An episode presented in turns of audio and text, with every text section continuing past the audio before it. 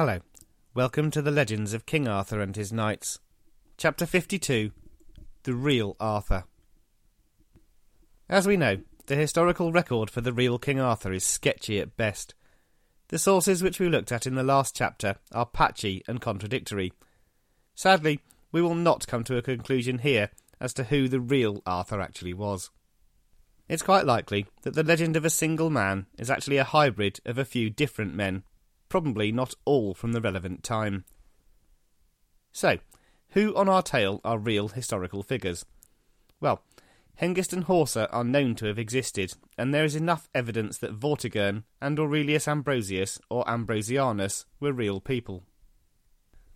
Vortigern, though, may not be a name, but a title, and it's known that a man known by this name led the forces in southern England and Wales soon after the Romans departed Britain, he invited Hengist and his Saxons to help him in return for land in Kent, probably the Isle of Thanet. Together, Vortigern and Hengist defeated the marauding Picts and others. We know that after a period of calm, Vortigern was attacked from the west by a shadowy figure called Ambrosianus. During this fighting, he was also set upon by his old ally, Hengist. Many of his supporters were killed. Sadly, we know virtually nothing about Ambrosianus. His campaigns were not designed to kick the Saxons and their Germanic allies out of Britain. There were too many of them, and they were settled in a large number of areas. Ambrosius sought to confine the Saxons to certain areas and put down any concerted attacks. In this, he was mostly successful. His campaigns against the Saxons and other Germanic settlers, who we should really now call the English, kept the relative peace going. Sometime in the 470s or 480s, Ambrosianus died. It's Ambrosianus who's the real hero of Gildas's tale. Gildas, as we know, makes no mention of Arthur at all. He relates Britain's defeat of the Saxons at the Battle of Badon, but amazingly neglects to tell us who the victorious commander was. Gildas does help us date the Battle of Badon at around 518, which fits in well with other accounts. The Welsh annals give us much the same date. More and more settlers arrived from Germany and the nearby areas, a leader was needed to fight back for the British. And here is where we see the only real possibilities for the historical placement of King Arthur. It's Nennius who gives us the only account of Arthur's battles. There's no mention of Uther Pendragon or of Arthur being related to Ambrosianus. This appears to have been the figment of Geoffrey of Monmouth's imagination. It's not clear from the writings who Arthur actually was. We don't know whether he's supposed to have been a king or a warlord. Nennius lists twelve battles fought by Arthur. They seem not to be simply battles against the Saxons, but also against other tribes. Unfortunately, it's very difficult to work out where these battles were fought. The place names listed bear little resemblance to the place names we know today. The last of the twelve battles, though, is one which was recorded elsewhere. It's fought on Mount Badon. Nennius tells us that 960 men fell in one charge from Arthur, and that the Saxons were utterly defeated. The only problem with the account ascribed to Nennius is that the date of the battle is earlier, probably between 493 and 497. Still, it seems pretty certain that the sources are referring to the same battle. Interestingly, the Anglo Saxon Chronicle makes no mention of a terrible defeat for the Saxons, so the reality even of this battle cannot be certain. The Chronicle, though, is a Saxon document, and so the lack of record of a bad defeat is somewhat unsurprising. The sketchy known details of the time suggest that Britain was ruled by a large number of kings and princes, each lording over a relatively small area. Arthur, if Nennius is to be believed, brought them together and helped fight in unison. This fits in with Malory's and others' description of Arthur uniting the various kings of Britain. Badon is known to have been a watershed battle between the Britons and the Saxons. It seems that a long period of peace followed it, and this, we presume, is the time of the glory days of Arthur's kingdom. The location of the Battle of Badon is another one of those little historical conundrums that has never been adequately solved. It's thought that Badon is Old British for Bath, and so maybe the city of Bath was the site of the battle. Gildas, though, refers to Badon Hill, and Bath is not built on a hill. Many other possible sites have been suggested and backed up by linguistic and archaeological evidence. The truth is, though, we just don't know. By the time Geoffrey of Monmouth was writing his work, Badon was gone, and the battle he describes is called the Battle of Bath. Geoffrey also mentions King Loth of Lothian, who's the husband of Arthur's sister, and the father of two men called Gawain and Mordred. Mordred receives his first mention in the Welsh annals, and it's very brief. This chronicle tells us that in 539 there was a battle of Camlan, at which Arthur and Medraut fell. Medraut clearly has morphed into Mordred. The Battle of Camlan is mentioned in some sources, including the Welsh annals, but not in others, particularly Nennius. Now, he could be suffering from the same malady as the Anglo Saxon chronicles, namely, he didn't want to record a defeat for his side, in this case, the British. Again, the location of this battle is a matter of some debate. Geoffrey places it near Camelford in Cornwall. Others identify the location as by the River Cam in Somerset. Some even propose Camelon near Falkirk in Scotland. There are a few places in Wales called Camlan today. Again, we don't really know. We don't even have much of an idea if the Battle of Camlan was a real event. A few years after the battle was supposed to have taken place, the Saxons had taken over southern Britain, and the race known as the English began its inexorable rise. Whatever had been built up, either by Arthur or another British leader, was lost. The Battle of Camlan is mentioned in the Welsh Triads.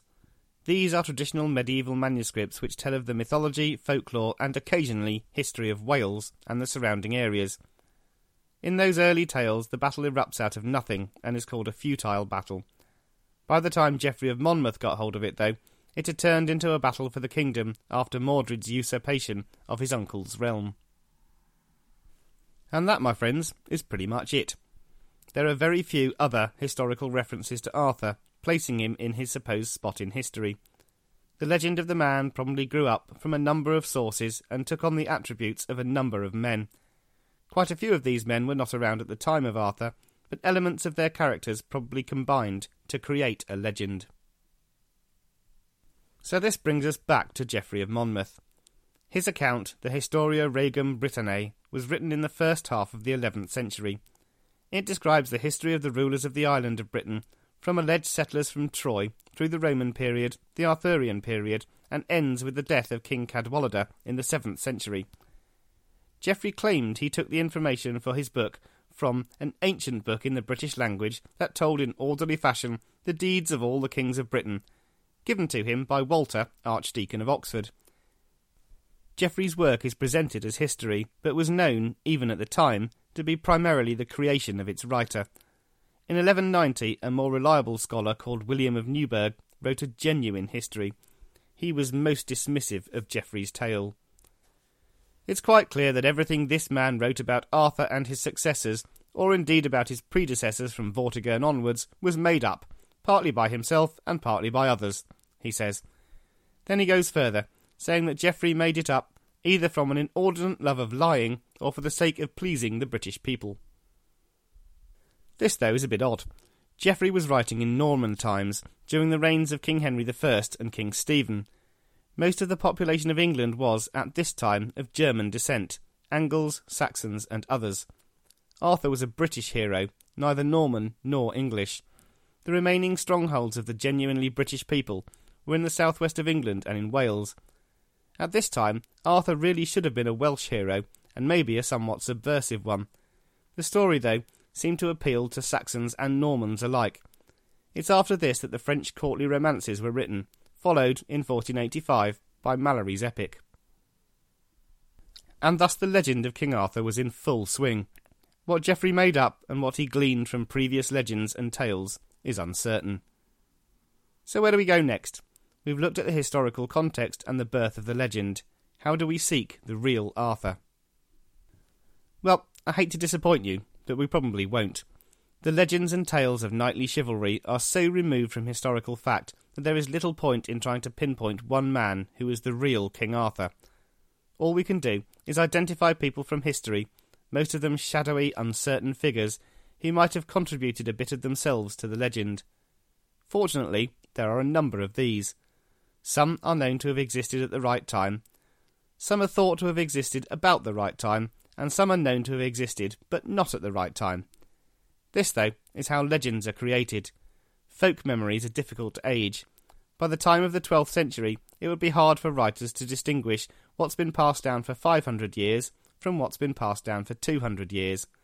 Hence the creation of composite heroes, derived from figures who lived in different eras.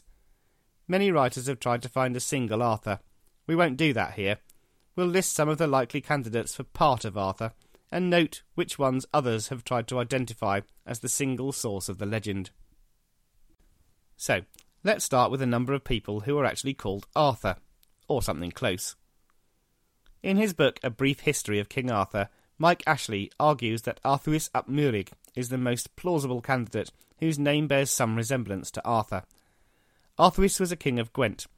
One of the points which counts heavily against him, though, is that he was in power in the 7th century, not the late 5th or early 6th.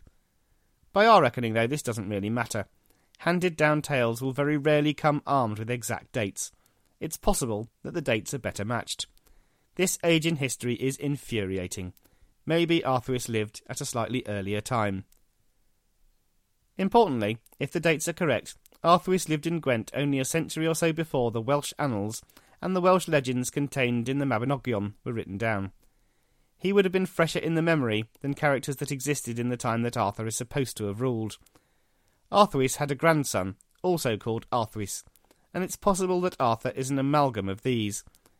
There was a battle, called the Battle of Tintern Ford, fought around these times between the Welsh and the Saxons. The battle resulted in a victory for the Welsh against their English invaders, such that South Wales was not troubled for some considerable time. This represents one of the last of the great vi- victories of the Welsh, or Britons, against the Saxons. Thus it resonates with the Battle of Badon. So there may be some food for the legend from Arthurus and or his grandson. There are a few other candidates called Arthur, or again something similar. Artur ap Peder was the grandson of Vortipor and a king of Dyfed. He fought against the men of Ireland, and his exploits could be part of the legend of King Arthur. Arthail an Ainarth was a king of Glamorgan. He ruled lands around Mynydd Baedan, which has been identified by some as Mount Badon. Little more is known. David F. Carroll and others name Artur mac Aidain, a war leader who led the Scotti of Dál Riata in a war against the Picts. He was killed in battle in 582. There are a few other possible candidates, but the historical record is almost absent, and there's little chance of identifying any real deeds which match those of the legend. So we need to look at other possibilities, whose names are not Arthur. Some think that Ambrosianus, otherwise known as Ambrosius Aurelianus, is the true Arthur, and that his deeds are the seeds for the legend of the great king. It's not until Geoffrey of Monmouth's fictional history that Ambrosius is stated to be Arthur's uncle. It's perfectly possible that a single character has diverged into two, just as it is that Arthur is an amalgam of real people. There are examples of this all over legend, one of them from the Arthurian tale. In the earlier French tales, the characters of Gareth and Gaheris did not exist separately. Gareth's third brother is known as Geherit, and there is no other before Mordred. Malory invented most of the tales of Sir Gareth, and quite possibly the character himself. If the dates are correct, and of course there's very little chance of that, then Ambrosius would have to have been the leader or king of the British for over thirty years for him to have still been in charge at the Battle of Badon. He would have been well over eighty at the Battle of Camlan, even given the most favourable timescale. Ambrosius certainly did campaign extensively against the Saxons, and his exploits may well have morphed with those of other commanders to become the basis for some of the historical exploits identified with Arthur. Mike Ashley identifies a number of other candidates from British stock who may have contributed to the legend. Cadell and Rhiwactus, likely grandsons of Vortigern, could have been alive at the time of Badon and are mentioned in some records. Vortipor of Dyfed was a king at the time and certainly could have fought at Badon, but Gildas criticises him extensively, and it's unlikely he would have been so critical of a victor. The problem with all of these candidates, and a number of others, is that so little is known and less believed that they cannot be seriously linked with the legendary king. There are two more figures who need to be considered as possible sources for some of the fragments of Arthur. Riothamus is a definite historical figure. He's listed as King of the Britons and lived in the mid to late 5th century. He is known to have existed as he is written about by the Byzantine scholar Jordanes. It's mentioned that a Roman diplomat called Apollinaris asked for his help to quell a rebellion in what is now Brittany in northern France. He also says that one of the last Western Roman emperors, Anthemius, requested that Riothamus send troops to help him in a campaign against the Goths. Geoffrey Ashe is the champion of Riothamus as the real Arthur. He notes that Arthur also travelled to continental Europe to fight, so here reality does match the legend. Malory, though, has Arthur fighting against Rome, not supporting the Emperor, so this doesn't really match exactly.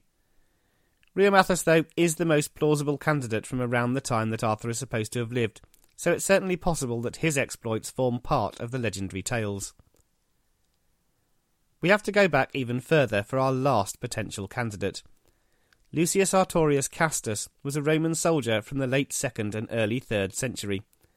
The proposed link with the Arthurian legend is that he led forces against the Jazyges and the Sarmatians, probably during the wars fought against these tribes by the Emperor Marcus Aurelius. He was then sent back to Britain with a group of Sarmatian soldiers to protect the area around Hadrian's Wall. It is proposed that Castus's campaigns in the north mirror the twelve battles described by Nennius. It's also proposed that the legend of Excalibur's return to the lake comes from a Sarmatian custom whereby a dead warrior's sword would be flung into the sea after his death. There is even a story of one warrior asking his last surviving comrade to launch his blade into the ocean, only for the man to fail to do this twice and lie about the outcome. This is akin to Arthur's asking of Bedivere to dispose of Excalibur. Clearly, Artorius Castus cannot be the original Arthur, but it is perfectly possible that these folk tales about him have merged with tales of others to arrive at the composite figure of legend.